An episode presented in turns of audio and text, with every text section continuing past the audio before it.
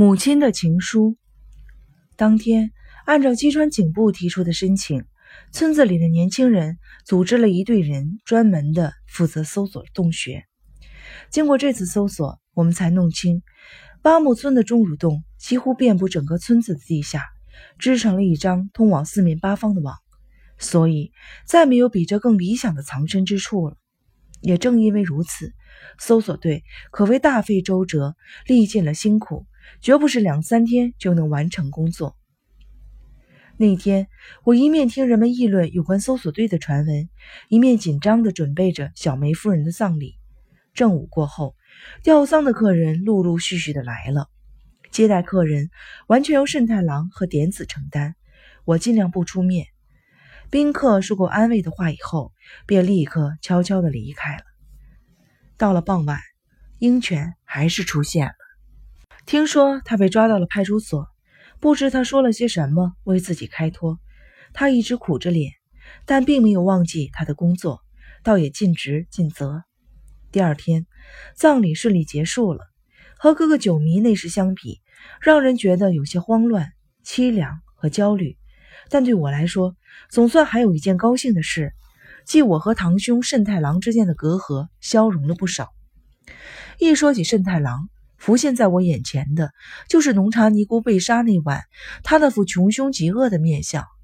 可是促膝长谈一番后，我又觉得他不是那样的恶人，从人品上看，也不像会去设计陷害他人。我反倒觉得他很单纯，正因为单纯，所以至今无法从战败的打击中恢复过来。难道说我对他的性格有巨大的误解吗？那么，究竟是谁给我寄的那封诡异的警告信呢？总之，谜题一个也没有解开，反倒是越来越多了。葬礼的第二天，金田一耕助又突然现身了。哎呀，昨天你一定累坏了，我最近也是筋疲力尽呐。对了，听说您在组织人搜查那个钟乳洞，还没有找到九野叔叔吗？没呢，金田一先生。您确信九野叔叔一定藏在那个钟乳洞吗？当然了，为什么这么问？九野叔叔离家出走已经快两周了，要是从那时起就待在钟乳洞里，他靠什么活着呢？自然是有人给他送饭了。哦，可最近发生了这样的骚动，还会有人给他送饭吗？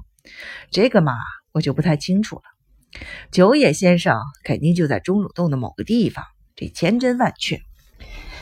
还有那顶鸭舌帽，的确是九野先生出走时候戴的帽子，是吗？他怎么能够隐藏的如此巧妙呢？真是不可思议！我仍然感到不可理解。嗯，不管怎么样，九野先生确实在那个洞穴里。要是不在，我就惨了。这可涉及责任的问题。责任的问题？金田一耕助抓挠着乱蓬蓬的头发。咧嘴笑道：“其实呢，算上今天，我们已经搜了三天了，可是依旧没有九野先生的半点消息。有人已经开始抱怨了，这也难怪，用人家却不给人家钱，难免会有人发牢骚。所以，如果这次找不到九野先生，我很有可能被村民攻击呢。”金田一耕助有些不安地耸了耸肩，我顿时觉得他十分可怜。那您？打算怎么办呢？也没有什么好的办法。事到如今，也不可能中途的停止。我想明天彻底的搜查一遍。我觉得鬼火之渊的对岸很可疑，可是村子里人畏缩不前，无论如何都不敢再往前走。我已经下定决心了，明天就过去一探究竟。陈迷卷，怎么样？你要不要跟我一起去？我吃了一惊，看着他。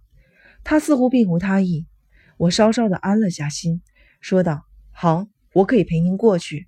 不过，金田一先生，我还是不明白，九野叔叔究竟做了什么？不应该说他究竟想干什么？怎么会在记事本上写下那些无聊的东西？啊，你说这件事啊？九野先生既然在记事本上写下那些，一定有他的理由。”肯定不会是得了梦游症一样乱写一通子虚乌有的事情。对了，关于那个记事本，还有一件有趣的事情。金田一耕助露出了一丝令人费解的笑。九野先生在今年春天曾经被盗过，他把包挂在自行车上，去患者家出诊，一转眼的功夫，包就被偷走了。根据他夫人的讲述，口袋记事本一直是放在那个包里的。九野先生当时十分担心，但他担心的样子实在是太夸张了，不像是一个包被偷那么简单，所以家里人也觉得很不可思议。这样啊。那么那个包再没有找到吗？不，你猜怎么着？最近那个包又以一种意想不到的方式出现了。金田一耕助痴痴地笑着说道：“想必你也知道，农茶尼姑被杀时，警方曾经调查过她的庵堂。当时我们查出了好多的赃物，说是堆积如山，一点也不夸张。但里面没有什么正经的东西，都是些缺了口的茶壶啊。”掉了把的勺子之类的，甚至还有腌咸菜的石头，真是把我吓了一跳。但是在这些赃物之中，我们发现了九野先生的包。哦，这么说，小偷是农茶尼姑？没错，你也知道，那家伙有爱偷盗的毛病。九野先生的手提皮包正是被他偷走的。那记事本呢？没发现。也不知道是被农茶尼姑扔掉了，还是九野太太记错了。从一开始，记事本就不在包里。若是这样，农茶尼姑死的就太冤了。金田一耕助说到这里，便戛然而止，脸色十分的暗淡。于是我便转换了话题，试着问了问鹰泉的情况。我想知道鹰泉究竟是怎么解释他在地下通道游走一事。金田一耕助咧着嘴笑道：“那个呀，虚惊一场。马吕尾寺靠近这个村子的西边，如果要从那里去村东头的农茶，就要翻山越岭，走很远的路。可是如果利用地下通道，就能节省一半的时间。所以鹰泉师傅去农茶办事时，一直是走地下的通道，是吗？那条地下通道能一直通向老室？正是如此。”我让鹰泉师傅带我走了一圈，也是惊讶的不得了。这个钟乳洞实在是太夸张了。可是鹰泉师傅怎么会知道这个地下通道呢？他不是最近才到马吕尾寺吗？这个嘛，据说是长鹰师傅告诉他的。长鹰师傅以前化缘完了往回走的时候，若是不想见人，就经常钻进这条地下的通道。我不信这些。可能鹰泉去农茶时确实走了地下通道，再加上地下通道里面阴暗又复杂，或许免不了会迷路。迷路归迷路，竟然闯到了我的房间里来，未免太离谱了。想必金田一耕助也不可能盲目的相信鹰泉的话，仿佛为了证明这一点，他略带讥讽的口吻说道：“真是不可思议，这个村子里的人丝毫没把钟乳洞当回事。”外面来的人却对此十分的着迷，这是怎么回事呢？鹰泉师傅也是，你也是。说完，他哈哈大笑，不过很快便收起了笑容，问道：“对了，森小姐还像往常一样来看你吗？”他突然问出的这样一句话，着实戳到了我的痛处。是的，那段时间，梅野子的态度令我有种莫名的不安，她变得和以前判若两人，不知为何。开始疏远我了。在各个九民的葬礼上，梅野子就像自家人一样忙里忙外，冲在最前面。可这次，他只是碍于情面露了一下脸。事情办完后，他就像害怕什么似的，立刻离开了。即使见了我，也是不苟言笑。他为什么会有如此大的转变？我实在想不出原因。在这个四面楚歌的时候，梅野子是唯一支持我的人。现在。就连他也突然变得冷淡了，可想而知我有多么的不安。如今冷不防的被金田一耕助问起梅耶子，我简直快哭出来了。金田一耕助似乎并没有什么深意，不久便飘然的离去了。我记得就是在那天晚上，我发现了那些旧书信。那晚我久久不能入睡，我想起了金田一耕助、美野子、慎太郎。典子、甚至鹰犬，头脑越来越发的清醒起来。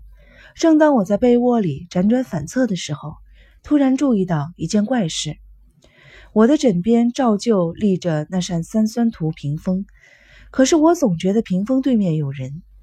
我一面想，怎么会有这么荒唐的事呢？